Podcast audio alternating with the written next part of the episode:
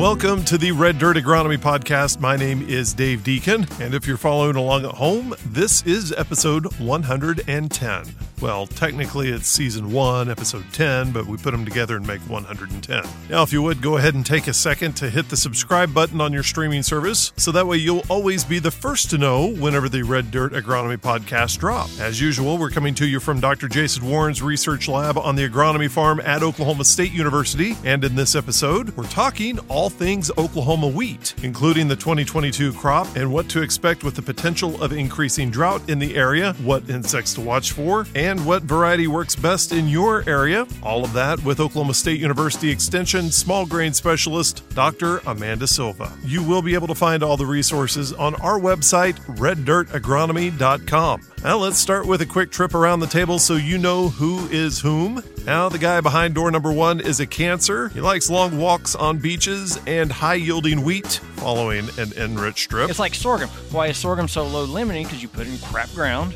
And you put corn in the good ground. That is Oklahoma State University Extension Precision Nutrient Management Specialist, Doctor Brian Arnall. Now behind door number two is a guy who spends a lot of time on Highway four twelve between Stillwater and the Oklahoma Panhandle. He was voted by his high school as most likely to doppelgang for Matthew McConaughey. Well, I mean, it was kind of a small school. And he's known far and wide for his research into Oklahoma soils. I'm, I'm, I'm not even, I don't even know why I'm talking.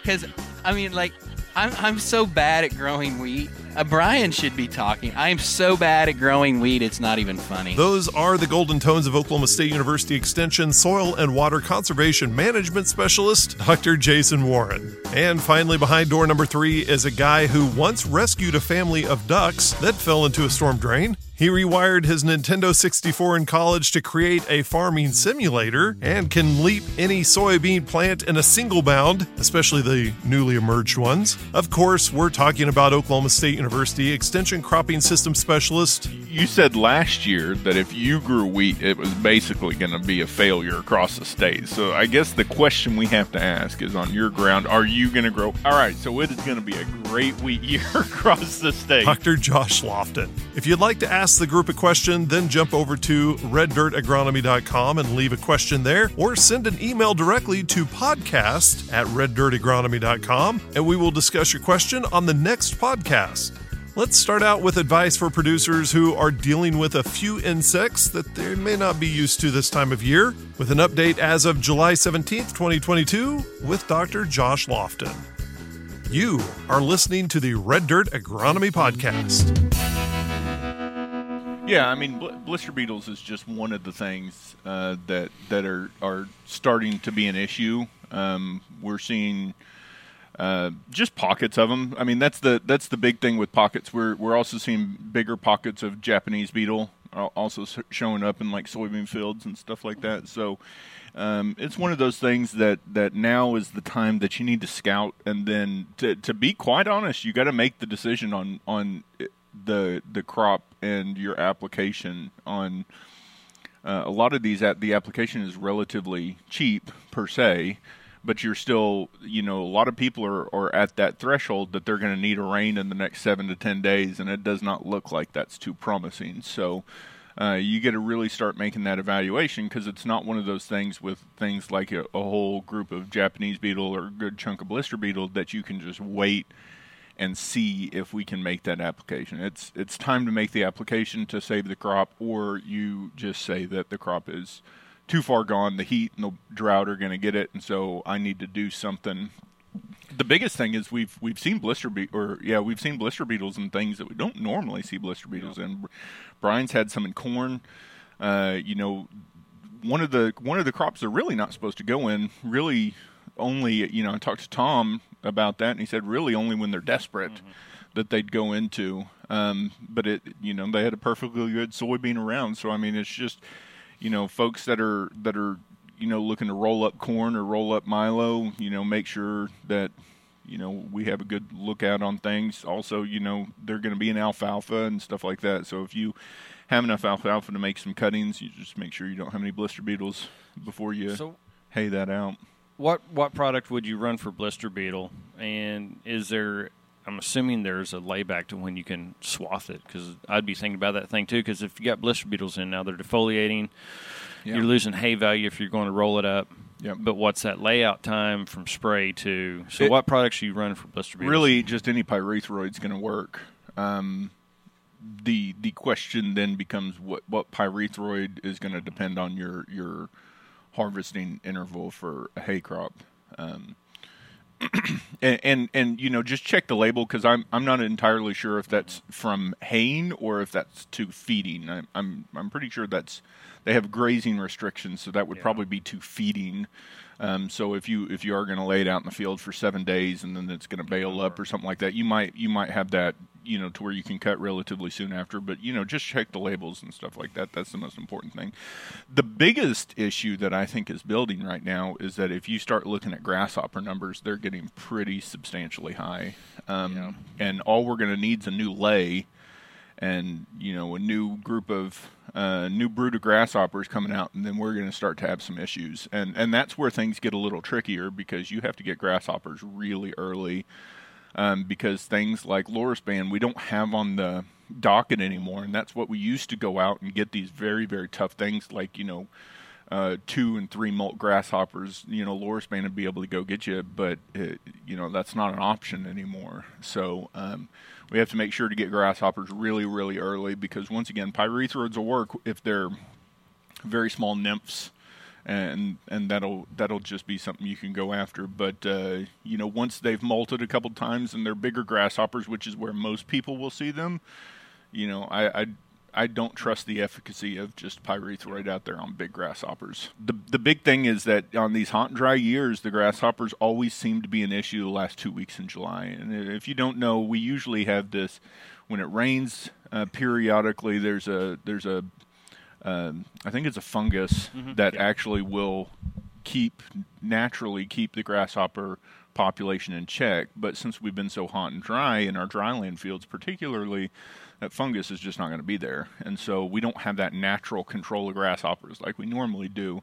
And so this is those kind of years that we're going to have these things that, that kind of pop up on um, various other things. And, and I think that's why blister beetles have become such an issue, because we just, it, even if you go drive around, we don't have the pigweed volume we normally do. And we don't normally see blister beetles, you know, go this bad into crops, but we don't have the pigweed numbers that we do, that we normally do, and that they prefer the pigweeds, and so they're just moving off into soybeans and, and other crops, just, just going after it. The the good thing is is that some of our other things we don't have, we haven't seen the the stink bugs, we haven't seen that bad. We've had some people, I've had some people call about, you know, whirlworms being a lot worse than normal. I, I don't. I haven't seen them be worse. They, they potentially are in pockets, but I also think we have a lot less vegetation, so it looks definitely worse than it normally does. So the good thing is some of our normal pests seem to be not flourishing or not overdone, but some of our other ones are, are more kind of on-edge ones that we don't typically deal with on a year-in, year-out basis in our crops are, are really, uh, really high this year. Are are you seeing uh, the blister beetles in a certain part of the state, a certain part of the region, uh, or or is it just pretty much anywhere in Oklahoma? I mean, they can occur anywhere. We we had the you know we posted on Twitter, and that was here in, in Perkins, but uh, we've we've sprayed for them um, out east. We've sprayed for them a little bit in the west. So I mean, they're there. They're just going to be in pockets. They're not going to be like this big widespread thing like potentially the grasshoppers or something like that will be. They'll just be in these little pockets that just pop up here and there. And and once again, they're they're very hard to appropriately scout for, because they will be on field borders and stuff like that in very small numbers, and then two or three days later they'll just explode and move on. So um, it's just been one of those things that, you know, for us on small plot trials, they can take out a trial in a weekend, no problem. Um For, you know, bigger production fields, they'll just take a big chunk uh, out of the field. Uh, I was seeing on Facebook, Washington County was posting the uh, information on blister beetles, so they must be getting quite a bit of problems. Yeah, the, the biggest the biggest things that I've seen are, are people finding them in alfalfa, mm-hmm. which, I mean, it's it's common. There's there's documentation and documentation on what you do with alfalfa to make sure you don't have blister beetles. So, I mean, that's that's a common thing. Um, and, and, you know, the soybean will probably just be hit or miss, depending on how much weed weed uh, pressure you have in the field. Jason, so Josh mentioned, I've, we've seen a lot of this conversation on Twitter. Um, Josh mentioned rolling up corn and soybean. Yeah. What's what's the impact? You you look at this going into this season, is there the the hay's going to have value, economic value, but what's yeah. what's the is there is there enough negatives to be thinking about not rolling it up, that you should keep that cover on the ground as we go through, nutrient wise, cover wise? What, I mean, your soil water con, so conservation cer- me. It would certainly depend on your rotation. You know, if you're going into wheat, it's not going to make a hell of a lot of difference on wheat. In fact, I mean, that's just, wheat doesn't respond to residue unless there's very specific rainfall pattern conditions that would allow it to, and that would be, you know, a wet fall, excessively hard rains that are going to run off. If you have the residue, you're going to get more water in the ground and have a better start to your wheat crop. But uh, otherwise, it's it's not going to make that much difference. I mean, if you're going into summer crops next year, particularly, you know, later planted stuff where you're going to get into the heat of the summer, the residue is going to be pretty critical. And and then it's, you know, it all kind of depends on where you're at and what your rotation is and how bad you need the freaking hay and the money out for the hay. Because, I mean, I, I don't know what's going on in Texas. It's crazy. Like, you know, you mentioned Twitter. They're talking about long lines of cattle trucks hauling cattle to town, and I mean that's going to happen. I, I talked to a company guy the other day that said they're you know they're rolling up corn and soybean all throughout South Central Texas, and it's just moving north. And well, even um, some other folks in Oklahoma, I've been seeing enough notice in Oklahoma about soybeans getting Western laid Kansas. down. Yeah, eastern Oklahoma. Yeah, Western, everywhere. Yeah. So Rendell's up in Ottawa County, talking to them the other day. You know, we go through and. You drive. I drove up to, to Miami last weekend. Corn is seven foot, eight foot tall. It looked amazing. And I asked Zach, "How's everything looking?" He's like, "Well, the edges look good." Yeah. You get in there, there's no ear, so we have massive biomass. Mm-hmm. Yeah. But they've got no ear. There's a lot of corn like that. Yeah. There are a lot of dryland corn down here. And, and like you say, you look from the road. Oh yeah, it's like oh happy, happy. Yeah. And then you get up on a high spot on the road and you look out over the field and it's all yeah brown. Yeah, the, the toast. The big thing is, you know, we've gotten a lot of questions about nitrate toxicity and how you manage hay and stuff like that with nitrates. And, you know, that, that also changes your dynamic on what residue is going to be left in the field with how much how much stock you have to leave and, yeah. and that kind of thing. Because so. With corn, you know, with milo and, like, forage sorghum and sorghum sedan and stuff, if you got a potential high nitrate issue, you can cut a little high mm-hmm. to get less of that high concentrated nitrate in the stock down, because that's where a lot of it is, right? Mm-hmm. But on this corn that's burned up, I mean, is it going to have a lot of high nitrates in that stock, particularly once it's tried to make the grain, whether it's made the grain I think or not? It was Karen Jones that tested some corn that went high, yeah. and so they're going to leave it in the field to graze it. So there, I mean, while corn's not what we expect to test high in nitrate, it's one of the last things with, with the conditions we have. Yeah. It grew early, would have had access to a lot of available nitrate just because the last crop wasn't used, wasn't leached. It was there, so we had, during that period where it could grow, we had a lot of evapotranspiration. We had a lot of uptake in nitrate, which means we probably had uh, excessive um, excessive accumulation in the plant or uh, just um, luxury. That's what we're going to get to, luxury consumption. And yeah. when you have luxury consumption of nitrate in a crop such as corn or sorghum, and then you have this drought stress, nitrate's pretty good, good, yeah. and it's going to that stock on those are going to that nitrate's going to be higher on that corn crop. But yeah, can and, you graze it? Put a little little roughage out there, beat down the stalks. Yeah. Do you want to mix it? You know, there's a lot of folks talking about haylage, silage, mm-hmm. those kinds of things, and that that's probably well, and that's like I say, going back to cutting height. You know, if you go out there and you can at least test it while it's standing, then that's the first place you can make a decision on what you're going to do.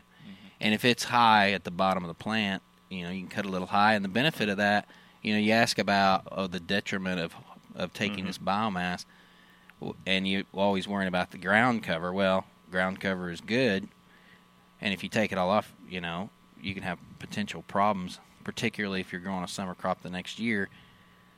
But if you're pulling all this nitrate out of the bottom foot of the freaking plant mm-hmm. versus cutting it high and leaving it, that's as I mean, you can gain a lot of benefit from doing that if you've got high nitrate stocks in milo and corn and then forage sorghum and all that mm-hmm. kind of stuff. So it, it'd be a good idea to check it before we start just going out there and rolling it up to hell won't have it. Because I, I think, I, I don't know, I grew up in cattle country, and I know they're going to be sucking wind. And yep. and I know guys right now in the panhandle that are, like at our research station, Cameron, the stu- superintendent, he told me that somebody drove by and then called him and asked if they could roll up the weeds on a pivot. Mm. Yeah. That's foul. I mean, because we've right. got to go. That's rolling it you, up. You're talking about roughage. Yeah. We just don't have a lot no. of that to go you're, around right. either. I mean, I mean it's, it's not like we have a ton of Bermudas, you know, and, and native hay yeah. that's just kind of sitting around. So that that last Mesonet days, uh, the the wettest on record map that they yeah. put out, where we have that swath basically from northeast Oklahoma that cuts down through that is, um, of the last one hundred thirty years. Uh, where you rank as wettest, and there's a whole brown swath of one hundred thirty. So yeah. th- we're the driest on record for this period. Yeah. Uh, and it cuts through from northeast over kind of south of Enid and drops down. Yeah. Well, yeah, we're we're t- we're above one twenty at every part of the state except for the Panhandle, which yeah. is at, at eighty-eight. So, yeah. and, and like li- you they're said, living the, a dream out there. Yeah, they're they're in a, that oasis. But uh, you know, that northeast to central, right in through Stillwater, yeah. down through Oklahoma City, down through the you know Ardmore, you know central part of the state. That you know that's that's one thirty. That's, and, and that's potentially a, that, the driest yeah. year on record to to date. To that, date. And that's brutal, dude. I yeah. mean. East east of Oklahoma City is, and we saw this back when Brian and I first started, or in eleven and twelve, is the eastern half of this state is not built for this crap. No. Nope. And and they, uh, I mean, the, the the impacts on the eastern half of the state will be so much more intense yep. because they just aren't built for it. They're mind meant, and I'm not being negative to any grower or landowner in eastern Oklahoma. Mm-hmm. I'm just saying their mentality is not set up for it. Their production practices are not set. At least the guys out west, I mean, they they've done it, yeah. and they well, do it regularly. The, the soils aren't built intensity. for it either. No, the soils, soils aren't built for it. Soils are not built for a deep well. You know, they don't hold moisture. A lot of a lot of those soils are that clay at depth. Uh, you know, yeah. going down to twelve inches and find a heavy clay that's not going to hold water is pretty nah, common. So you don't have the water holding capacity. So they're drought. You know, they go dry so much quicker than out west, which typically and they've you been think longer of, without rain than a lot of places out west. Well, yeah, it's brutal. Talk. Yeah, maybe. Yeah, we should but probably it, talk wheat. Yeah, we should talk wheat. I'm listening. But it, it, it, it's just like the cattle deal and the forage mm-hmm. deal. I don't know. It's not good. Well, and, and, and I mean, it, it's not. I think a lot of it, you know, will. You know, yeah. bringing Amanda to this conversation, a lot of it's going to depend on how much wheat pasture we can actually get in this year. And, you know, we're we're not but a couple weeks, you know, six weeks or so uh, from. We're going to start planting You really wheat. Need to start start looking at wheat. So what, uh, what, are, what are we looking at from a wheat perspective? Well, well, we already didn't get much forage last year, yeah. so... Hopefully, we'll, we'll be planting by, what, mid-September? It depends if you're graze out a little earlier than that. Well, you know Labor Day's right around the corner. It's, yeah. it's time. mm. It seems like, well, I just finished harvesting. Not ready for that conversation yet. yeah. oh. but. So I guess let's let's just take a, a trip down memory lane. How how was the, the twenty twenty-two wheat crop overall across Oklahoma? Should we introduce... Uh, Dave, I, I think we ought to do like the name that guest. Oh, name that guest. Yeah. yeah. Okay. Okay. You're right. Okay. We need to introduce. Well, put the put the Brian. Can you provide us a little game show song? I like as, as everybody can see at the bottom of the screen, it says right there. Yeah. This is Doctor Amanda Silva, the uh, small grain specialist here at Oklahoma State University, and and. Um, Amanda, you've been with O S U three years, four, three, three years. Okay, so this is your, your, your, your, your, I guess third crop, second crop yeah, officially. It'll be the fourth okay. uh, planting okay. season. Okay, yeah. okay. Yeah. Uh, and and has this the most challenging? The toughest? Yeah. Yes. Yeah, the, the, the, the one going in the, we're about to do right now? Yeah, and the year that we just went through also, it was really, really difficult. And actually analyzing all the data from this year was one of the hardest. So variable. And really, I was just trying to save everything that we did. Uh, look at the Panhandle, didn't get any rain, so producers didn't get any rain since planting. But we're able to get good data from there. We lost a trial in Southwest because we didn't have um, good stands there, a lot of variability. The drought was so much that when we thought about harvesting it, it was all taken over by the weeds. And yeah, it was really tough, tough year. And but some producers were, were able to, to harvest something, and, and the wheat prices really helped. It seems like every year it's something. Yeah. And and last couple of years it's been freezes, and and uh, you know, this year it was the lack of moisture. And And going across the state and looking at, at several of the wheat crops, it looked great from the highway, kind of like what Jason was saying about the corn. It looks great yes. from the highway, but whenever you get out in it and you stand over that wheat crop and you look down and it's thin and it's and you can see the cracked ground underneath it, it, it kind of, you take aback from it. But, you know, there's there's that resilience from all the wheat producers, you know, next year we're going to do it. So it, it, it, I don't want to. I don't want you to handicap the, the, the, the next wheat crop, but there's there's a lot not in the favor of the next year crop. Yeah, there's a lot going on, yeah. not only here, right. but also in the world. Exactly. And yeah. Which brings a lot of stresses. And but yeah, like you said, our producers are resilient, our crop is resilient, so we have to remain positive, even though the conditions now oh, yeah. uh, do not look really promising. But input costs are on the mind of everyone. Last year, maybe a lot of people had already bought their fertilizer.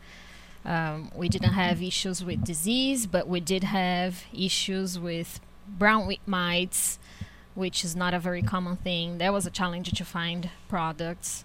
Um, but anyways, uh, we'll see, we'll see. Um, we're really hoping to to be able to get a good stand, to have some forage to feed our cattle, but we'll have to, to play by ear like well, that. Well, and, and so many, I mean, that's that, that's one of the advantages of a, of a wheat program like O S U. There, there's always a variety that works in a part of a state that that.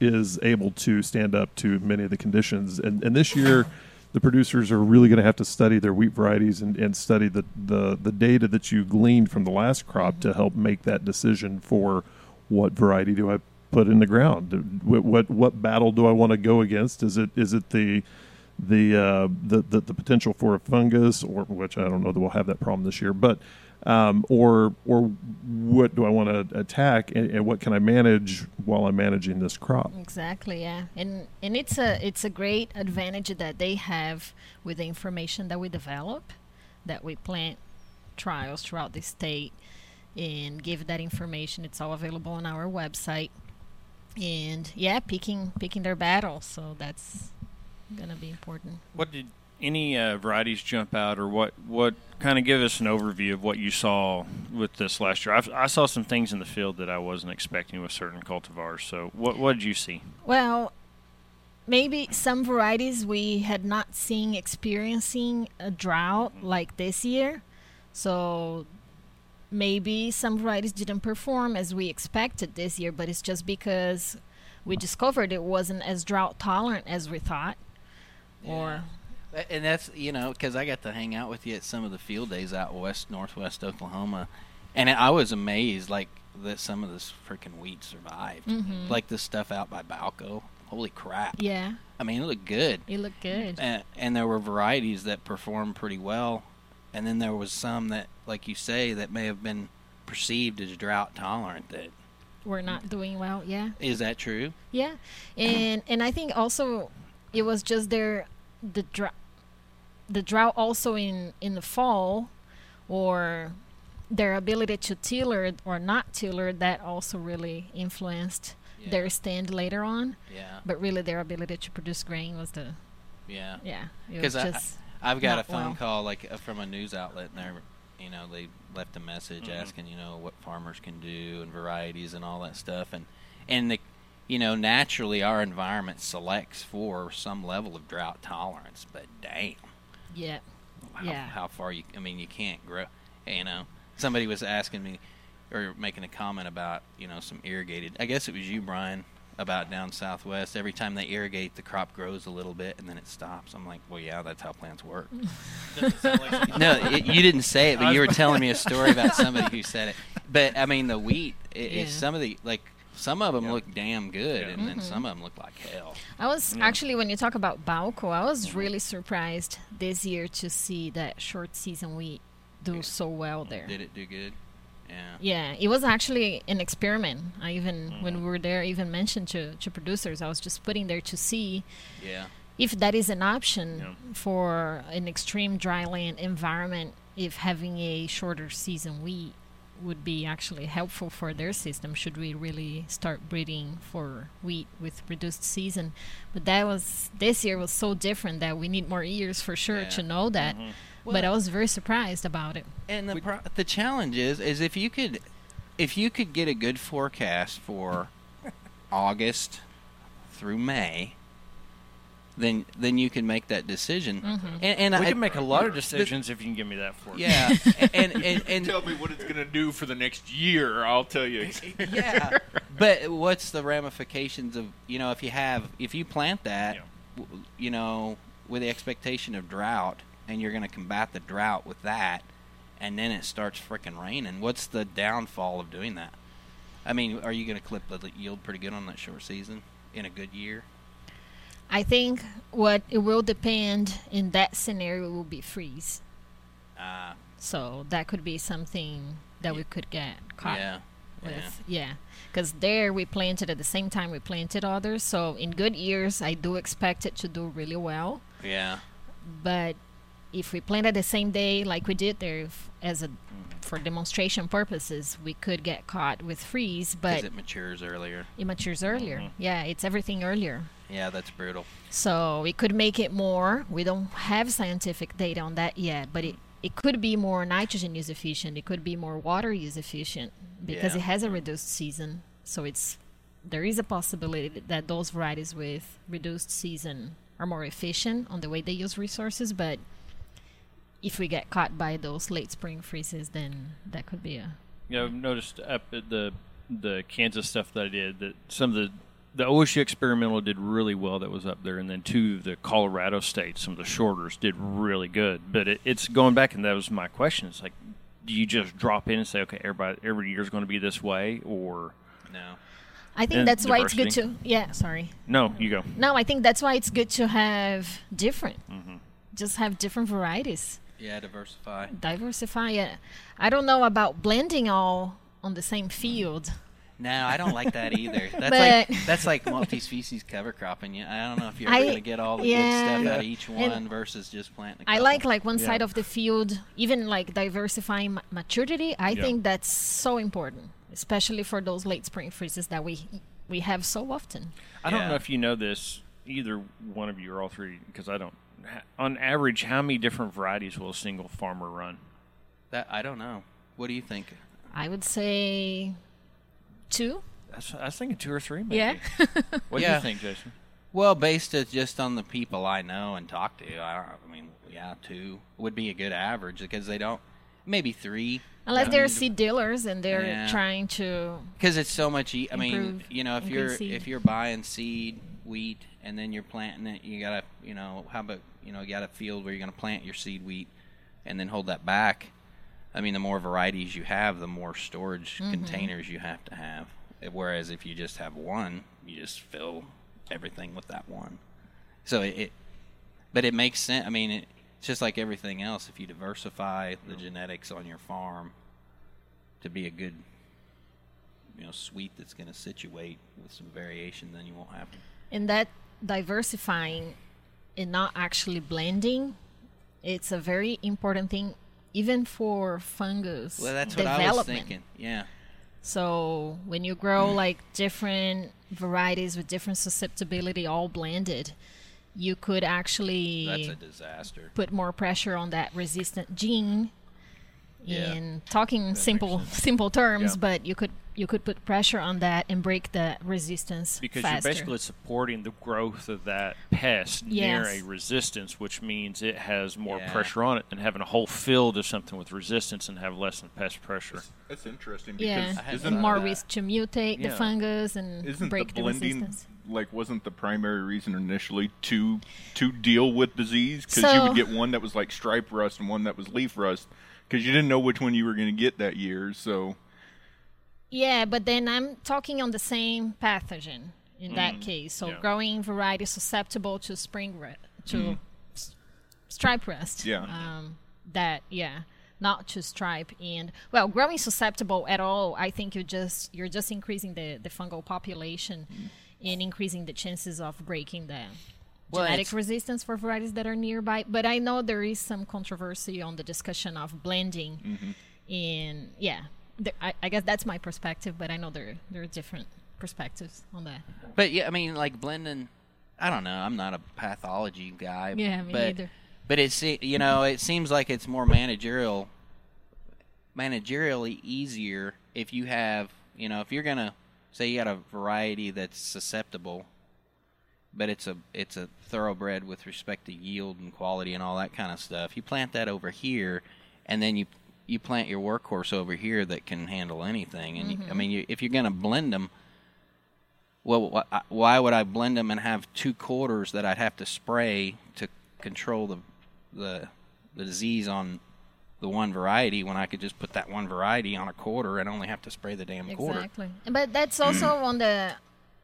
On the case that we usually mention, like, be aware of what is the resistance mm-hmm. yeah. of your variety, because sometimes people are not so aware, okay, this is resistant, this is not, so do I need to fungicide or not? Yeah.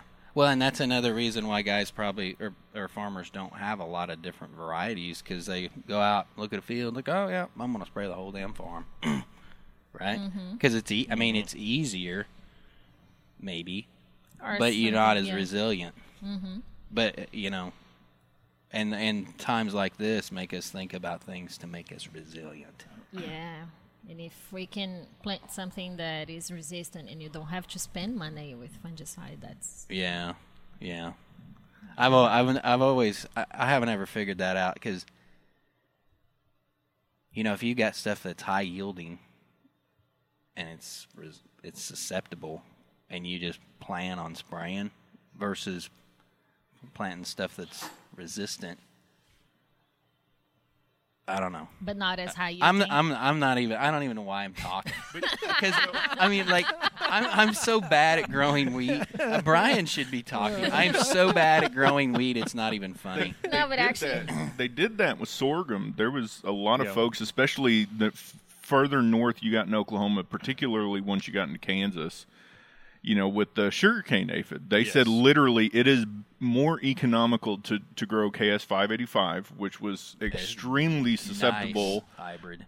Uh, and, nice. and just spray it twice than it was to grow some of the early S C A tolerants. Yeah, because yeah, the, the yield, yield of five eighty-five in those conditions was, were just exponential compared to the early S C A that was a tolerant. Great hybrid. So yeah. I, I think there's there's that back and forth, too, that you got to judge on saying, hey, I got this one that...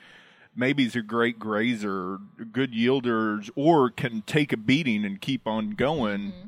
I know I'm going to have to spray for stripe rust, and I'm okay with that. But it gets me all of my other things yeah. that I have. So it's I one of those things that it's it. it's good to, to always take into account that these things aren't in a vacuum. We can't just say, well, we're going to... we're going to have stripe rust resistance, but then, you know, give up that, oh, it's a it's a horrible grazer, you know, because yeah. I'm, I'm in a dual-purpose system, so. But the good thing is that we do have a lot of materials out there mm-hmm, for yeah. producers to select. Like, I think at our trials at La Homa this year, we planted, I can't remember, maybe fifty-five yeah. varieties, fifty mm-hmm. something. It's a lot. It's a lot of options, which actually it's... It's difficult when you have too many things to, to choose. you just don't choose anything. Just yeah. keep with what you have. So, so if you're if you're talking to a producer, how do you walk through that? Okay, here's a here's a list of fifty-five varieties, and it's set down time with Amanda, and you've got to walk through. What what's some of the first things you start doing in that conversation?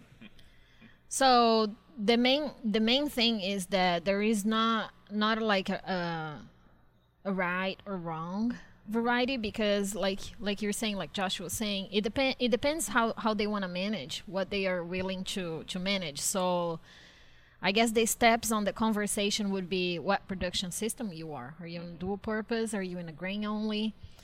And within that, we something that they really need to be looking at are the some, the ability of varieties to recover from grazing, because we've seen cases that varieties produce a lot of fall forage in our trials, but they are not good grazer, and that means they cannot uh, recover from that canopy removal. And that's even if you take if you stop the the harvest prior to hollow stem, they just don't grow back the biomass. To just don't have the gas on the tank, uh, something like that, mm-hmm. to to kind of build up back the mm-hmm. the canopy. Yeah, and they yeah.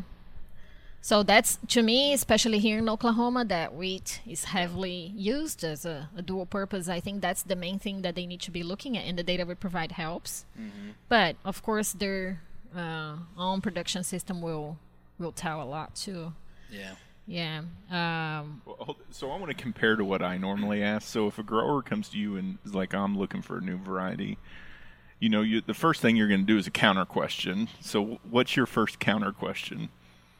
Like, what variety should I plant? Well, it, yeah, if they're like, "Oh, what variety should I plant?" What's, what's your the purpose? first? What's what's yeah. the first thing you ask them? Depends.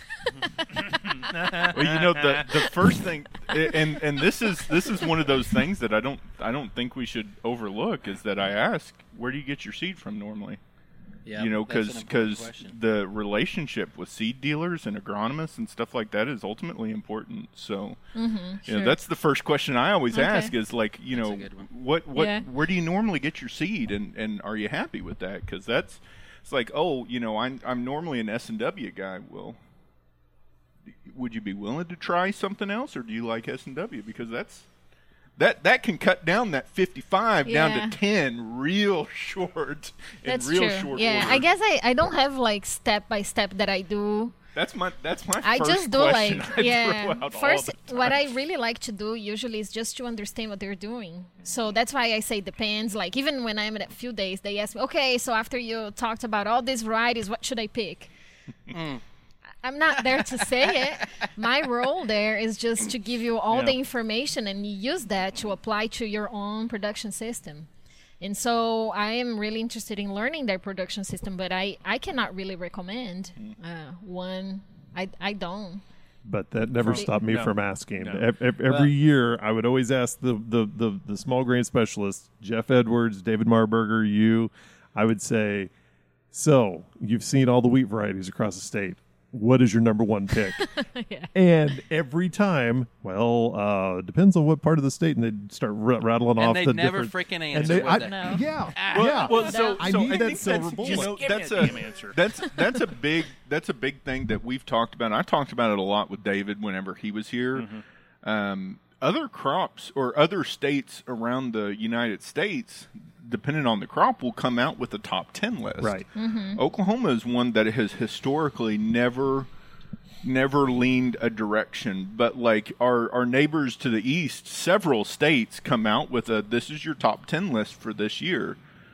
I mean, which do you do you hold that it's truer to, to like you said, to just give all the facts, or to say, hey, yeah, this yeah, is... Yeah, because the decision makers are the producers. So when we do, it's perspective, right? Opinion. So like you said, some people do, some people don't. We don't. And I agree not doing it. Mm-hmm. Um, I've been asked, and I, I don't... Um, think I should do it, because it will depend on a lot of factors. And so when you pull up those top uh, varieties, top in, top in yield, but there are a lot of factors that we should include, and we know it varies. It varies in the state, and it will vary on the production system, and will vary on the way producers wants to manage it. So really the decision who should be picking the top yielding or the top varieties, performing varieties, are the producers on their on their field for their for their reality. So yeah, do, do well, the purple people eaters do that? Uh, they do. Do they? Ooh. Wow. So, so, so I was thinking I, I just because we're so diverse, throw. right? I, I would hate to do a top ten list and have to include uh, Altus and Ottawa County.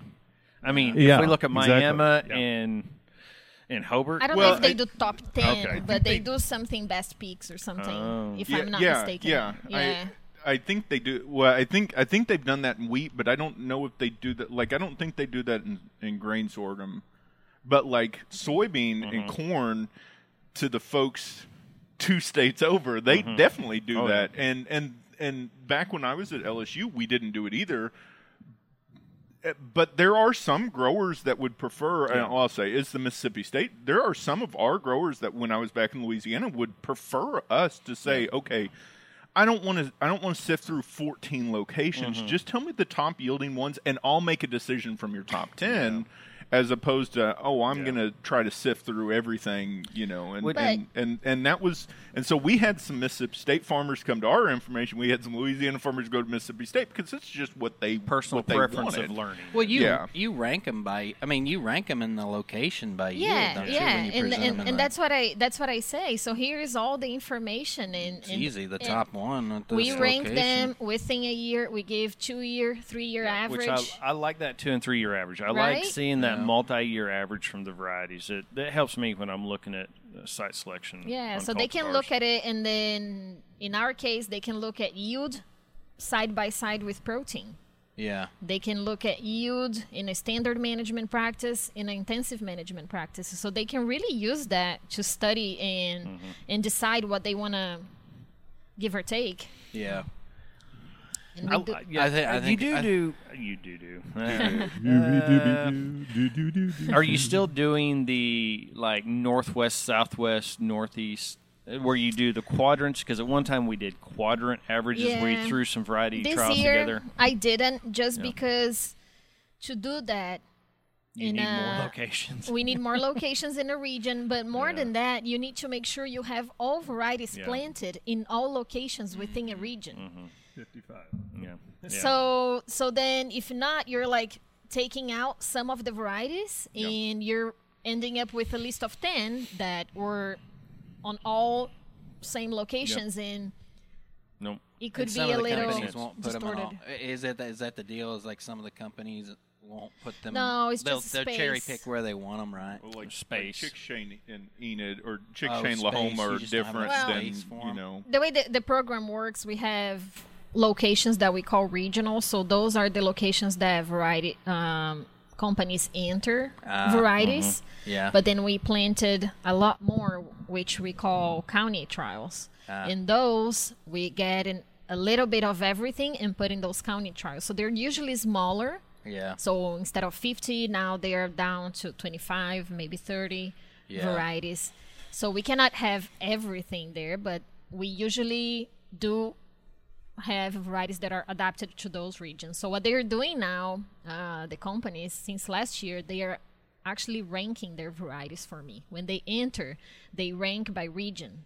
Yeah. So what is that? Because some companies will have, I don't know, seven varieties that they enter. We cannot have that all in mm-hmm. all trials. So then I want to know what is their preference for panhandle. Do they really want in the panhandle? Yeah. Do they want it southwest? And then so they rank it, and then that's how we we assign yeah, the, the varieties. Now, now to go back to to to your pick by, you know, county, state, whatever, you provide all the data, which is which is the way to do it, and and then this gives the opportunity for the county educator to sit down with that producer and say, they here here's all the data. This worked well in this county. And we can go out to your, your land and, and take soil sample and all of that and, and really see which one would be the best variety for you for, yes, for that. Yes, exactly, exactly. You, your job is to provide the data, and then they make the decision. Yes. Yep. Well put. Hey, look at that. two well, for two. Well, and I, I will say, you know, one thing that I've told county educators and growers that we've talked about on this is that sometimes your closest location is not your best location. Mm-hmm. That's that's sometimes the, a lot of people get hung up that I'm, you know, I'm ten miles away from this or I'm twenty miles away from this, but this one that's fifty miles away is actually probably a more uh, a better pick at comparing to my soils, to my rotation, to my mm-hmm. et cetera, you know, X, Y, and Z. So that's a, that's another thing to keep an, keep an eye on. So it's not just, oh, this county did really well. It's like, oh, okay, you know, you're dry land that's behind corn, mm-hmm. that's in, you know, really sandy soils. It's not this one. It's, you know, actually this one that's yeah, pretty far true. away. Yeah. In this year, uh, what are, I guess I have a question for you, Brian, on. Oh, here we go. No, I was just thinking because, well, we, we did this year and we are going to continue doing it because there is some interest in, in our producers on seeing varieties performance under a more intensified management. Mm-hmm. We know this year we didn't have any disease. Um, it was not the best year no. to... maybe intensify that much, especially with fungicide, mm-hmm. of course, no point. Uh, but we still we still see some uh, response from that intense, intensive management, let's say Oklahoma, where we had just an additional, what, forty, fifty pounds of nitrogen. Mm-hmm. So what, what did you see? What did you think on the on the nitrogen this year? So this year, and and I was going to bring that up too. So I saw some really odd things this year, and we have a lot of intensified nitrogen work this year. We had a lot of work looking at timing. We did the Gallagher and Greenhammer, mm-hmm. comparing those two at multiple timings. Um, had some other stuff, but at, at least three locations, and I've got this diagnostic report pulled up. Uh, anywhere I had a heavy dose of pre-plant nitrogen, and especially if I added sulfur, I almost guaranteed a confirmed Fusarium wilton bipolar spot blotch. Mm. So by putting more than thirty pounds pre-plant, I induced root rots. Oh, wow. And okay. Fusarium wilton. Where I didn't have it, it was by plot. So by plot, anything that had a heavy pre-plant nitrogen sulfur had those diseases. Right next to it, four foot away, disease-free. Mm. Just flat out. And I, I picked that up at Kansas, so up at Caldwell, and I also picked it up in Stillwater, and I picked it up down south at Chickasha. So statewide, I had that same issue okay. with, with disease. Uh, what we saw this year, looking back at the Gallagher Greenhammer stuff where we can compare timing and intensity of nitrogen, um, we looked at those two cultivars applied in a one of three. So we have a pre-plant nitrogen, we have an early spring nitrogen, and we have a late spring nitrogen. And basically looking at the combination of all three, either one, two, or those three timings. And then we have what we call the enrich, which was an unlimited nitrogen applied either pre, early spring, or late spring. Mm-hmm.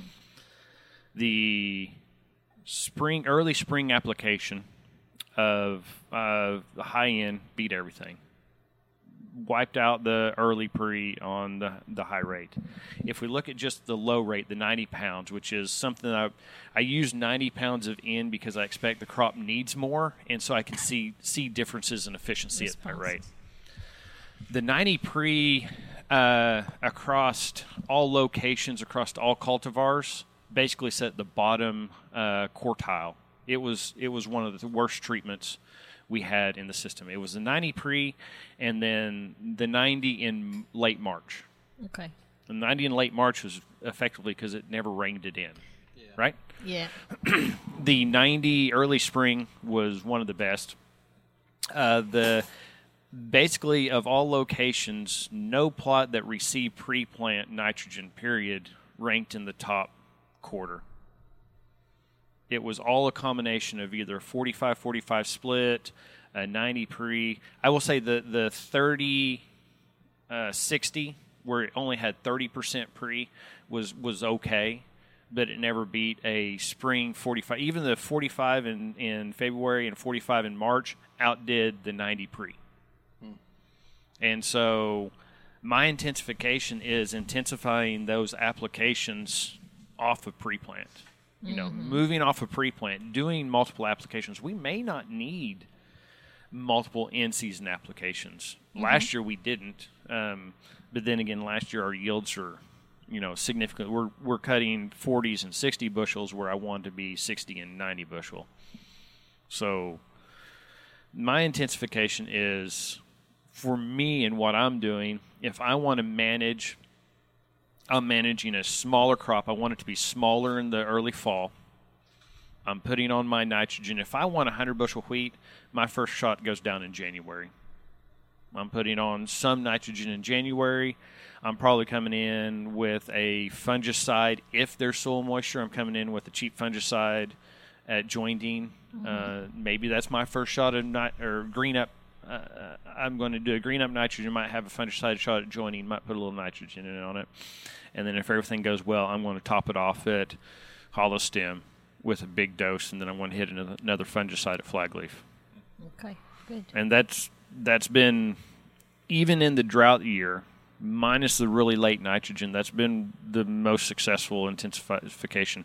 I'm looking at nutrients. I'm looking at biologicals. I'm looking at sulfur, manganese, copper, chloride. I'm looking at all that stuff. And sugar. Looked at sugar. Algae. Huh? Algae. Algae. Michael, microalgae. Micro. Microalgae, not big, not big algae. Microalgae. Algae. Yeah, microalgae, huh? So yeah, Mi- macroalgae is not good. I don't know. That's this what is, I've been using. This is this. That's your problem. Damn it. Well, so so you might have answered this, and Dave can cut it out if you did, but uh, um, it's it's staying anyways.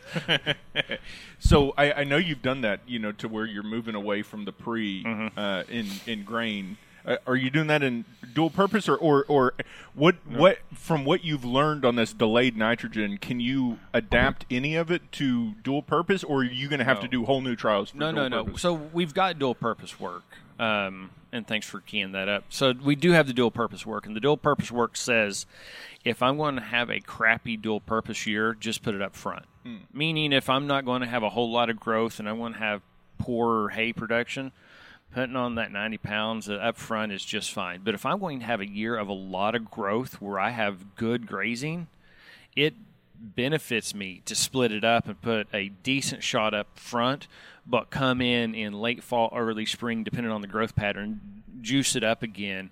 And that increased both production and quality uh, going through that early spring. Because if we're going to, and I'll go back to it, it's all about soils and it's all about the weather, right, Jason? So mm-hmm. A, a bad forage production year is typically a lack of rain. Yeah. A good forage production year is a presence of rain. Uh. Presence of rain creates losses of nitrogen. So simple. So simple. When was the last time we had a good forage year on wheat? This year had had the, moments. Moments and spots. And spots. Maybe. We we had probably some of the better wheat forage this year in areas. Like nineteen. Yeah, I was thinking a couple of years ago there was there was good forage.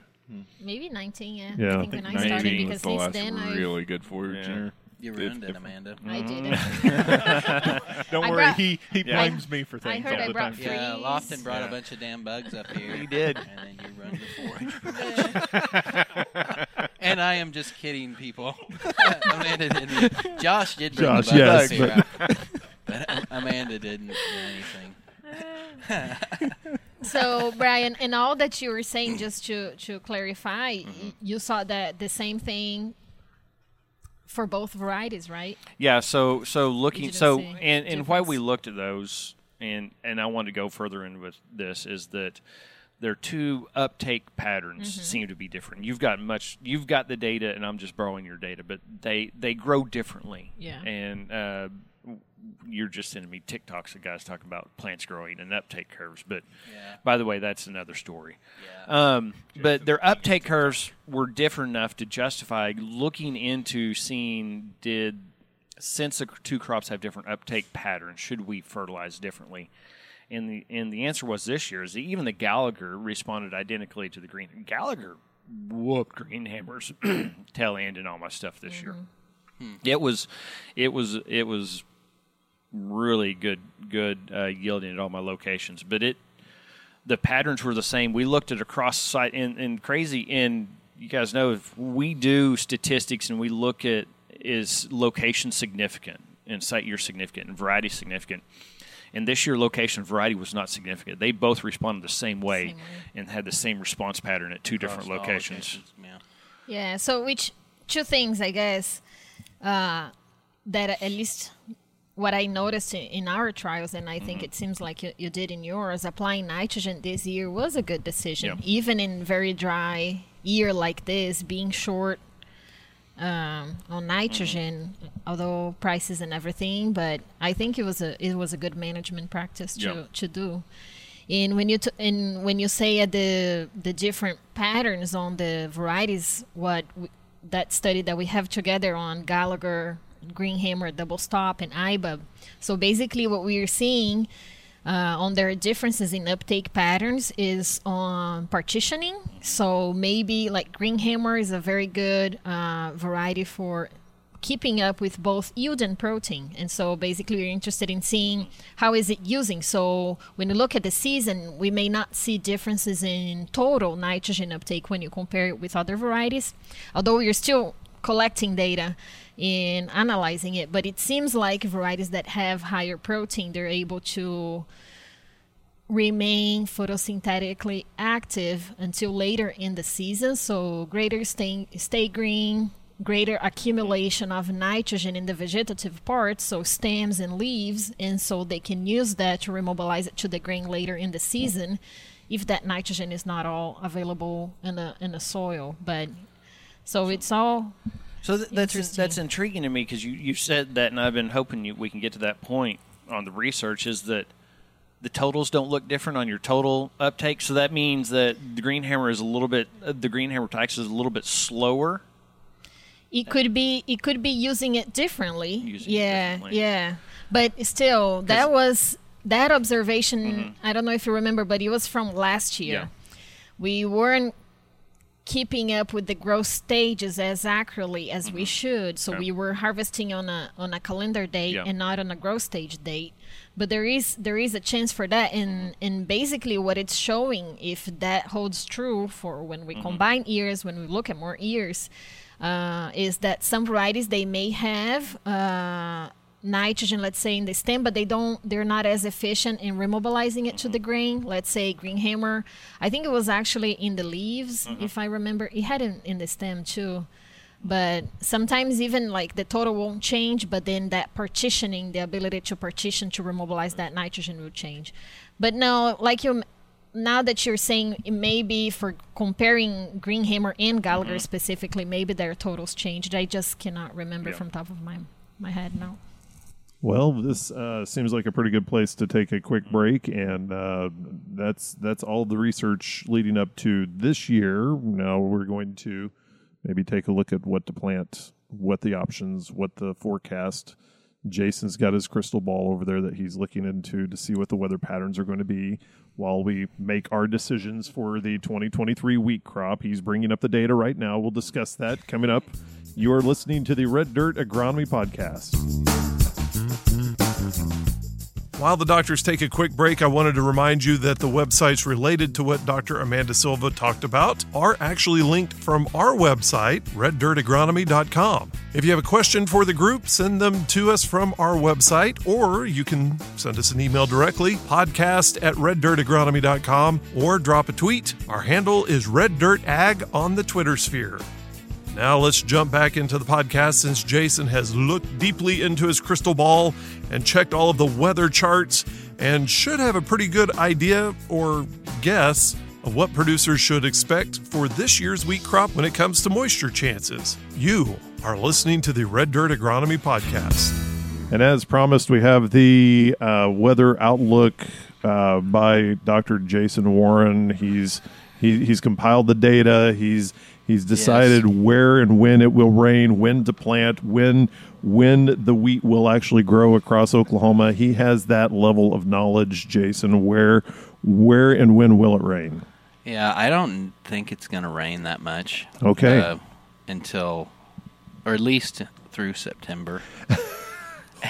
I think we're going to dust a lot of wheat in. Yeah. Uh, you know, and, and over the last thirty days, you know, it's very dry all over. Yeah. Mm-hmm. You know, you had some monsoonal rains coming through the panhandle and, and then maybe clipping a little bit of northwest Oklahoma. And maybe we can catch some of that random act of God type stuff. But the forecast doesn't look good. And I don't know. I, I, it, it, I just got an email yesterday or the day before from some folks at O U that are we're going to do some stuff with them to like improve the connectivity between their modeling and their predictions and all that stuff, and growers and like users of this mm-hmm. information. So I'm pretty excited about that. But I, yeah, it doesn't look good. I think we're going to dust in a couple million acres of wheat. So, so with the O U side, did they hear your conversation about them on the podcast? Is that is that why they came no, about to this? They, they contacted me before that. Okay, okay, I, just check. I don't it. know that they listened to the Red Dirt Podcast. I'm going to have to. You have to keep an eye on that, because I just refer them to the O U guys because I don't know if they want me to tell their name to the world. You know? Some researchers are kind of sketchy about wanting their name out there. Yeah, but this guy's going to be good. I think he's going to yeah. be good to work with. He, he he's been a. Is it the the one we have coming for winter crops? Yeah, good. We should get him on on R D A. So yeah. Considerations for dusting in. I mean, you we'll, we'll go to Amanda, but you grew up in Western Oklahoma. Any any tricks of the trade dusting in wheat? Things to be thought of? I don't know. I, earlier I said that I'm a horrific wheat farmer. I don't know if you remember that. So we, so we need to get your dad on, is what we, you're telling me. Yeah. He's a good wheat farmer. I don't know. Yeah. I just, well, he grows rye because it's sand. It's pH four and a half. And uh, his mom told him he was stupid for growing wheat back thirty years ago, and so he did it for a little while, and then he figured out she was right. That's a story he tells, really. Um, he's going to get mad if I... He listens to this. Hi, Jason's but that's dad. True. But anyway, uh, I don't know. I mean, just dust it well, in, you, wait for rain. You said last year that if you grew wheat, it was basically going to be a failure across the state. So yeah. I guess the question we have to ask is, on your ground, are you gonna going grow... to plant wheat. All right, so it is going to be a great wheat year yeah. across the state. I don't know that I'll ever plant wheat again. Yeah. I mean, yeah, on dusting so, in. Dusting in, so in variety, temperature sensitivity, things along those lines. What What do you look at on varietal selection for dusting? Yes. Is there any decisions there? Well, there is on the on the early, very early planting, that some varieties are uh, sensitive to germinating in hot soils. Um, dusting in, it's actually that is on a producers uh, field by field cases kind of decision. So some people were comfortable with just dusting it in, so right planting it shallower than usual, and instead of waiting for a rain and planting on yeah kind of optimal conditions. Uh, if they're dusting in, yes, there is some issues. I would say to not go too shallow. That could be a problem, especially later later yeah. in the fall, if you go too shallow on that. Um, but I, I understand we did that a lot yeah. last year. Yeah. Yeah. Because yeah. we don't, I mean, I haven't really poked around any of the, and I guess I need to go look. But in, on, in our continuous cultivated wheat ground, I mean, we don't have any moisture in that most mm-hmm. places, right? Mm-hmm. I mean, there's no way to get to moisture right now. No, no way. No way. Mm-hmm. Unless you're going to plant a foot that, deep. That's my fear yeah. with the... Yeah. With Get the, some what, listers, yeah, man. Listers. That, that's my fear with the, the forecast, the way it's looking, is that if I'm looking at early forage and I'm going to go as soon as possible and dust it in, try mm-hmm. to get it up, we better have continued rain after it comes up. Otherwise, it's going to come up and die because yes. there's nothing down below to connect to. Yeah. Right? Yeah. Uh, and yeah. that's a problem, yeah, because sometimes we go there, we want to get it early, very early, mm-hmm. and then you just get that little bit of moisture. The seeds germinate. Yeah. But then you don't have enough moisture to sustain that seedling I mean, we, development. Yeah. We may have some areas where they've kept it clean, like no. up around Alva, Buffalo. I mean, I know they're drier than hell. Mm-hmm. But where they've got fallow ground, I mean, a month ago they caught some rain if they got it in the ground, but it probably got sucked down in the middle of the earth yeah. uh, as far as the moisture moving into the profile. But we ha- we didn't have those. Re- you know, wheat's a f- uh, wheat cropping systems are a f- it's a fascinating deal, and I'm sure things have changed over time. But a lot of what you get in that system from a moisture standpoint downstate where it's continuous. Mm-hmm. Is it the rain that you get during harvest? Is the profile moisture that yep. you carry through the summer? Later. Then you get enough rain in the fall to germinate it, and hopefully everything gets connected. Then yep. you mm-hmm. grow the wheat. Yeah. And uh, we didn't. I mean, harvest went pretty damn fast mm-hmm. yes. because it did not rain. Yes. And it hasn't rained since in most part of the state. So we cut all of our fields in eleven days. all wow. of your stuff yeah. all over the state? Yeah. God. I got, Tyler put that together. He's rowing day. heavy, yeah. keeping the highway hot. It was hot. eleven days, yeah. I mean, we started cutting one location and we got rain. Yeah. After ground was dry, yeah, it was mm. nonstop. That's quick. Mm-hmm. But just for perspective, I mean, you've got you've got plots how far out into the Panhandle? Yeah, we do. So we have one at Hooker. Is Hooker the far? Yeah. Well, we used to have one at Keys, but now we have yeah. one at sure. Hooker, and it's a, a regional trial at Hooker, so it's big. Yeah. We have maybe and fifty varieties in there, and then one at Balco. Yeah, and then how far east? Oh, the eastern, eastern part that goes will be used to be there somewhere there, but mm. we have one at Okmulgee mm-hmm. now. Yeah. So intensive management plots there. And all over along the And edge then Walters and yeah. yeah. So you're all over. I it's just all over the to, state, yeah. Yeah, that's a lot of wa- a lot of highway. So this, knowing what we know right now, uh, and, and and the possibility of dusting in plots or, or dusting in wheat, what what should uh, producers be kind of walking through their mind right now, watching like buying the seed or or, or, or making those decisions for the seed? What what should they be thinking about? Well, especially if they're wanting to go early, just be careful, I would say, with volunteer wheat. We we have seen issues with that, and because those can host the wheat curl mite and transmit virus to varieties or virus diseases later on, like wheat streak mosaic uh, virus. And I would be looking at planting varieties with seed treatment.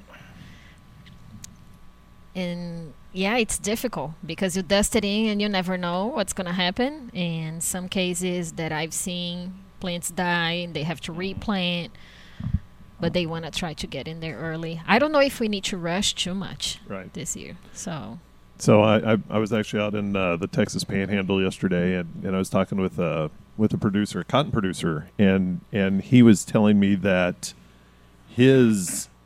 His twenty twenty-one crop he planted of wheat never came up. Mm-hmm. The seeds were still in the field, and and then he went along and planted cotton on top of it. And he's had yeah. since since he's been irrigating the cotton, he's had both crops come up. So now he's kind of in a position like, well, what am I going to do? What wow. do they call that, Josh? A um, disaster. Oh, yeah. I thought, yeah, I, I thought it was, it was some sort of intercropping. You got to be more positive, Josh. We've got on. names for all this stuff. It could be I think a disaster. I'd call that a disaster. Come on, it's called multi-species cropping. Intercropping system. Intercropping. Yeah. Ooh, the I timing's like just a little off.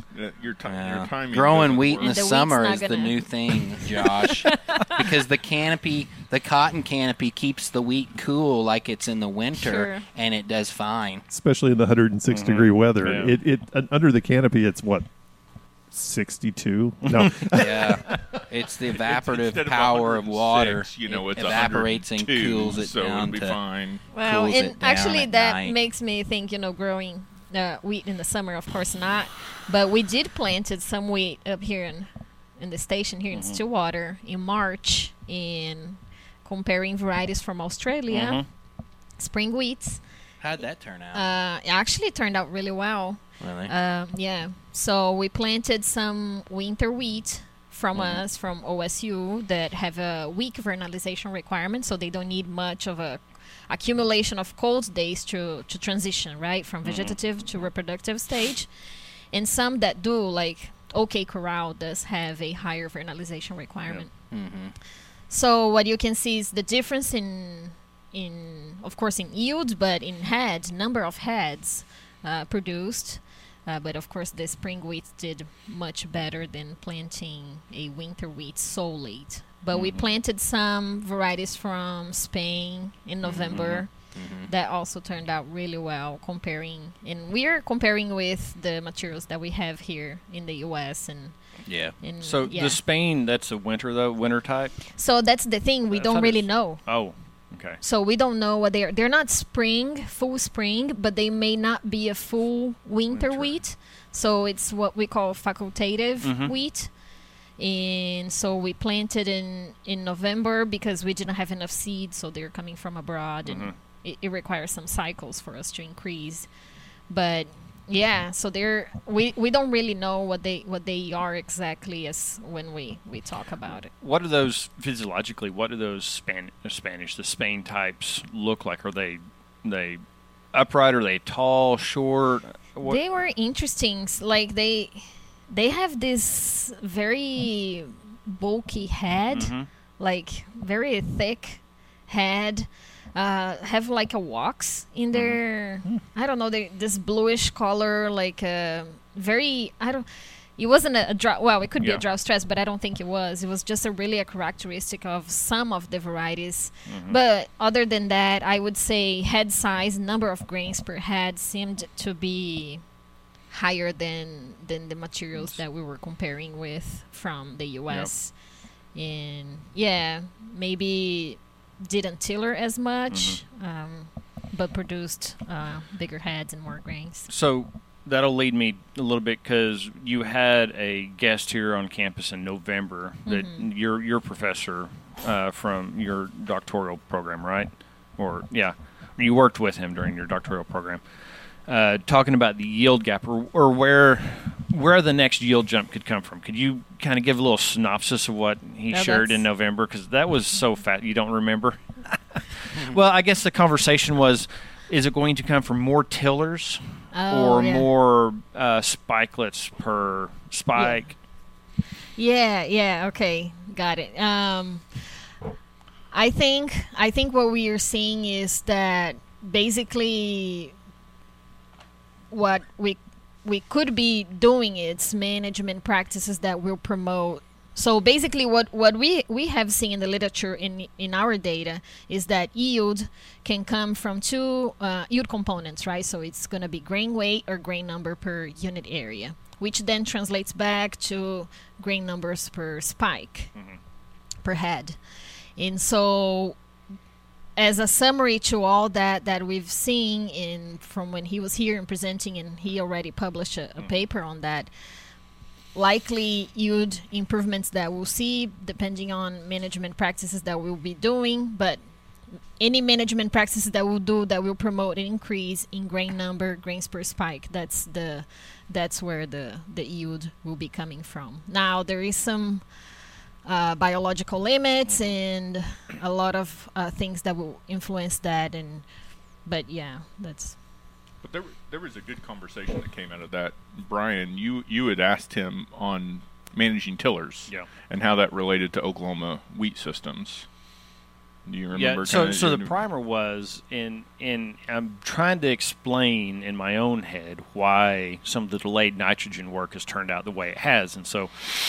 My only theory was partially tiller management, partially or crop management size, and then tiller management is that we're not producing the tillers to lose the tillers, because we're we're not in an environment that's conducive to having a ton of tillers. And mm-hmm. in fact, if you and I can't wait to get weighed uh, here in August, because on one hand, when they talk tiller management on the East Coast, it's not making more tillers; it's actually managing for the right number of tillers, which is often less tillers.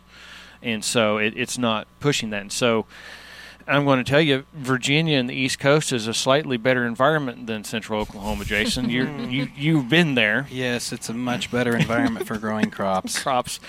And so my thought was, is the, the delayed nitrogen, the conversation was, is by delaying nitrogen, reducing tillers, could I be putting more spikelets or more berries per head mm-hmm. by not having the resources lost to a tiller that's going to be aborted? And really curious about how many how many tillers are aborted in our average wheat crop. And so that, that was kind of the conversation mm-hmm. line, Josh, is that uh, no answers were were come from that, but I guess there are no answers yeah. to that, yeah. We need to well, investigate. Yeah. And I, I guess the thing that, that I took out of that is, like, how far can we actually push, push biological limit here uh, as compared to, let's say, like the, the coast of Virginia mm-hmm. or, in my head, the Southeast or the Mid-South, where, you know, environment is often uh, the only, well, I mean, except for this year, but, you know, a lot of environment limiting on wheat is you know, is it going to flood? Yeah, and excessive. yeah, excessive rain. And so, like, you know, these cold snaps and freezes and drought and stuff like that don't happen in some of these areas. Where we do push biological limit is mm-hmm. how close do you think we can get here um, compared to, you know, other other places, you know, Virginia or e- even even even like Central Europe and stuff like that. Yeah, it's it's difficult because when you look at, I was just having one of my students working on that. When you're saying all those events, those climate events, the intensity of those, like flooding and drought and all of those, are going to increase. So it's a very difficult question to, to answer. Of course, we can all discuss about it, but it's so difficult because, and that's where even like my study on the late planting comes from.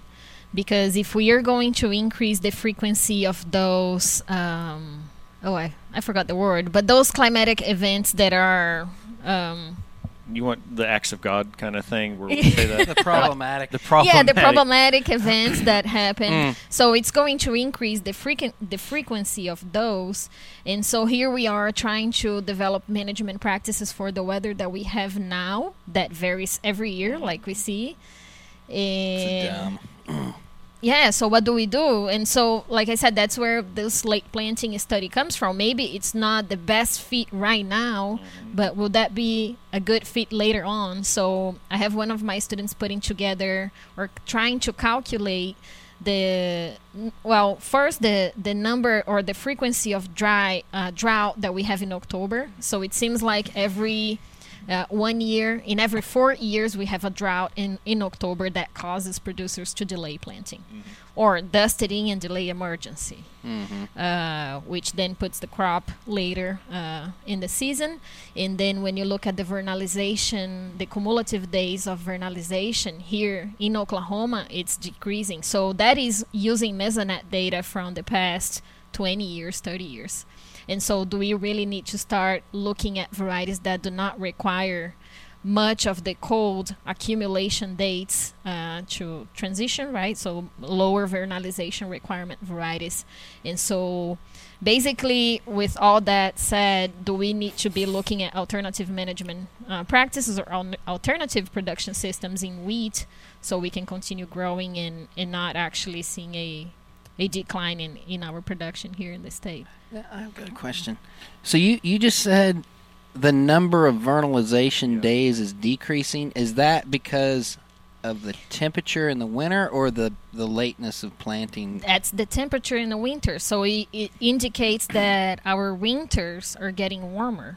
And yeah. that was, I believe the calculation he did was in December. Um So mm-hmm. that is, I think, December or January, something like that. It was really on the winter when we we we are really looking for those cumulative vernalization dates to and mm. use that. Yeah. So that is my so, master's student who is yeah. working on the. Th- How study. many of our cultivars need a significant amount of? So here in Oklahoma, varieties that are developed here, developed here, they don't really need. Many weeks. So we can have varieties that may need, what, two, three weeks okay. of mm-hmm. those temperatures below fifty mm-hmm. Fahrenheit.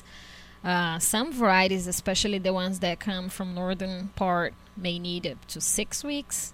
Mm-hmm. Um, okay. So it varies. Varieties mm-hmm. do different than that. And that is uh, with that study that we put here, looking at different winter wheats. Mm-hmm. So like OK Corral yep. does need more than, let's say, Butler's Gold. Okay. So Butler's Gold yep. will be okay. That makes sense. That Butler's Gold is a short season, so you'll be okay maybe with a two weeks of vernalization, while your OK Corral will need more. I had one question. I want to back up to the yield gap thing. What is, I mean, have you seen a number like on the physiological limit of yield of wheat? Not like we're environmentally limited here. We have good years and bad, but if you had everything perfect from planting to harvest for hard red winter wheat, What's what's a top end yield that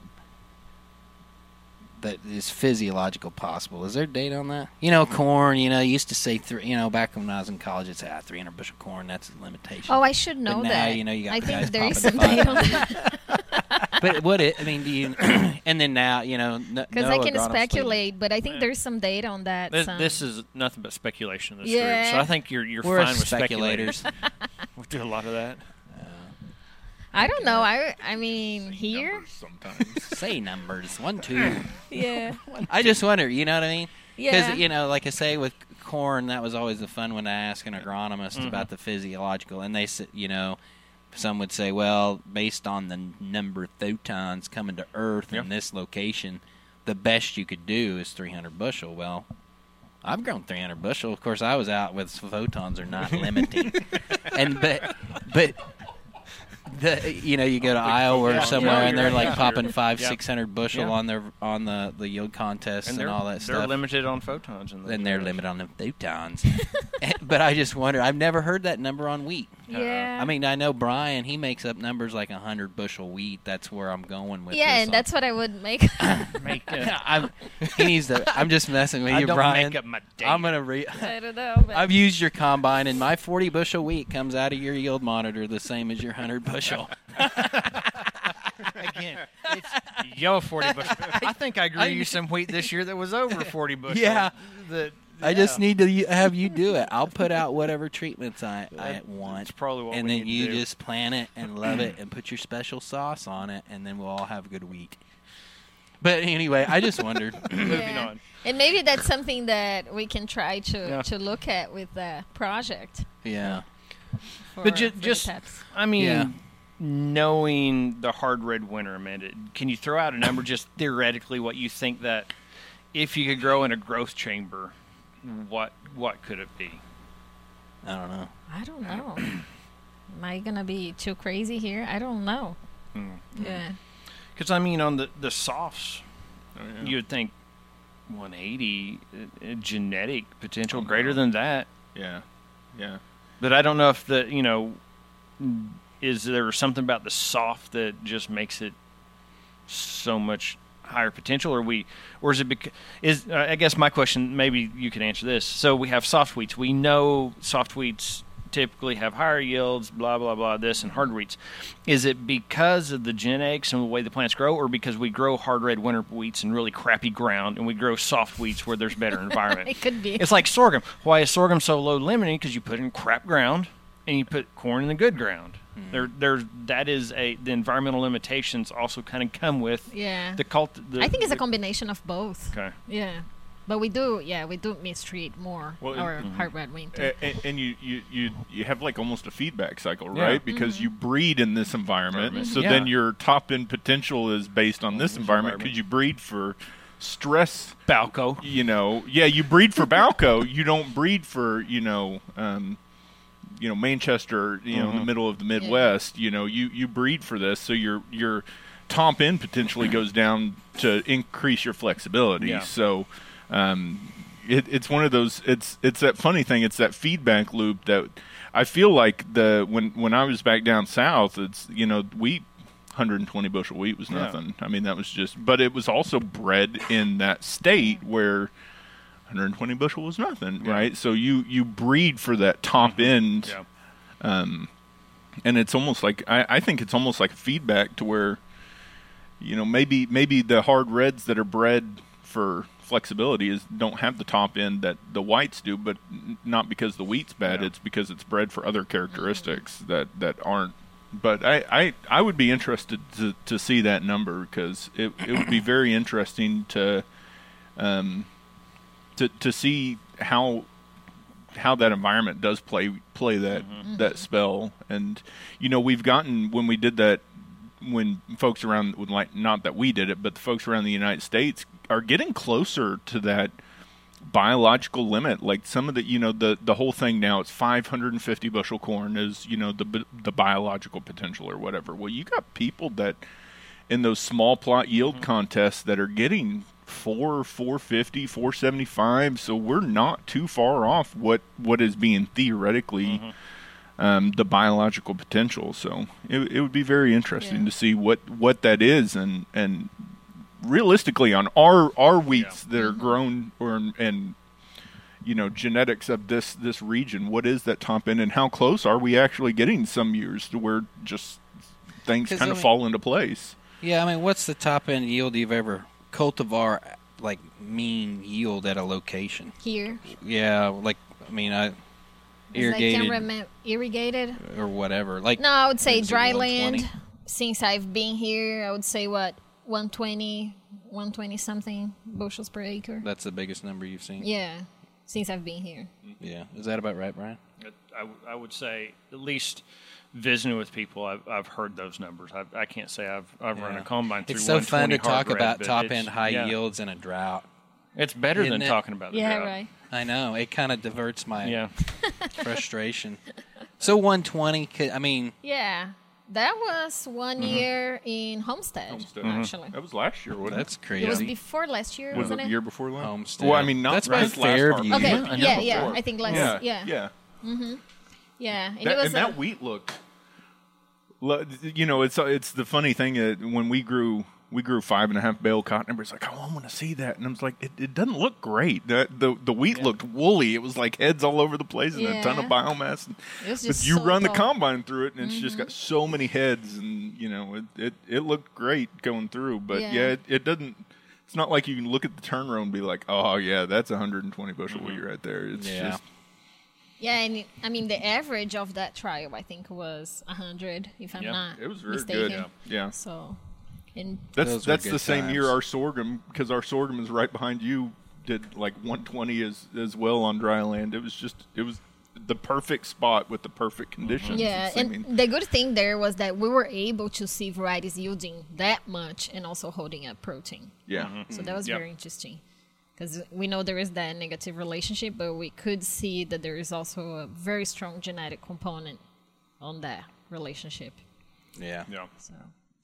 So as as we're getting ready for a presumable drought year when wheat production, I love going back to that. Don't, don't put that no, I really don't. We were gonna pa- we were past that. I know, I know, but yeah, I'm bringing we, it back we, in. We were talking, talking about, about the good times. Wheat. Yeah, one hundred bushel wheat. Hello, I'm Doctor Reality. I'm here. On. Yeah, I'm Doctor Reality. I mean, Davy Downer. Um, so. What, what what what kind of pressures usually come with a drought? It's aside from the heat and lack of water, but um, you don't really see the a, a rust drought or, or, or a, a rust uh, uh, influx in a drought year. What what what what pressures are there outside of heat and, and lack of water? Okay, so very much like we saw this year. So we'll see increases in population of pests mm-hmm. that we had not seen in a long time, which was the the brown wheat mites. Mm-hmm. Uh, we won't see rusts because they do need some moisture, some dew, something to develop. So if it continues to be dry like this, it's very likely that we will not have problems with that. Root rots, uh, we had some dryland root rots, and so those type of uh, fungal will grow mm-hmm. on wheat, viral diseases. So if they do not control volunteer wheat producers, um, don't control volunteer wheat, we could have issues with that. Viral diseases, so with streak mosaic, we did have some issues with barley yellow dwarf uh, virus. So it could be a little different uh, than we we, we can, are yeah. used to. Yeah, to we can throw a lot of volunteer, peer, like, because there's oh, places yeah. that since harvest they haven't had any, right? And exactly. So, I mean, yeah. And, yeah. and if it ever does rain, that volunteer is going to come up. I mean, if they haven't cultivated, if particularly mm-hmm. a no-till. Uh, yeah, so especially this year, I would really pay attention to that. Yeah, because mm-hmm. that, that volunteer, after you you know you plant, dust it in, then you get a stand that's ten times higher than what you want. Cause yeah, you got two bushels worth of freaking wheat thrown out of the combine. I mean, that's a real scenario, right? Yeah, yeah, it is. Oh, yeah. It is. So, Amanda, you you you spoke of uh, working with cultivars from Australia and Spain. Um, tell us some of the work you're doing in Spain. Uh, with that, there's some collaborations going on with Spain, right? Yes, there is. So I have a collaborator in Spain. He's a wheat physiologist. I've worked with him before. We have some papers uh, published already. And so the idea came up when he was visiting here us in November at O S U. And so I'll be leaving to Spain next week to, and I'm taking with me some data that our program has gathered in the past twenty, thirty years. So looking at that database, I think we have about forty thousand fifty thousand data points to work with. So we'll be developing some science and hopefully bringing back very good information to our producers and actually using data from here, generated from from from the program at actual producers' fields here in Oklahoma. That's awesome. Yeah, I'm excited. And and I mean, it's it's good to have that collaboration, not just within land-grant universities across the U S, but to have different perspectives from, you know, other continents. That's the key. The different perspective is the is the key when we are trying to develop new things and have different understanding of things that sometimes we are all here looking at at it every day, every day looking at the same things, and, and we kind of get used to things. So having different perspectives on on the issues that we deal here, and I think will be will be very, very important, very interesting. And, and we need to have you back whenever whenever you get back from sure. Spain, and, and you kind of go through what, what all you had. Yeah, yes, yeah, for sure. That doesn't just say drought all the time. And thank you for listening in on this conversation of the Red Dirt Agronomy Podcast. And if you'd like to join in on the next conversation, send us an email, podcast at red dirt agronomy dot com, or send us a tweet. Our handle is reddirtag. We would like to thank Doctor Amanda Silva for joining us on the podcast today. And to find out more about her or any of our guests, along with any of the resources that we talked about today or on the podcast, visit red dirt agronomy dot com. There you will find the show notes, and you can listen to past episodes too. For Doctor Josh Lofton, Doctor Jason Warren, and Doctor Brian Arnall, I am Dave Deacon, and we would like to thank you for listening. The proceeding is a copyrighted recording of AgNow Media, L L C, twenty twenty-two. And yes, all rights are reserved.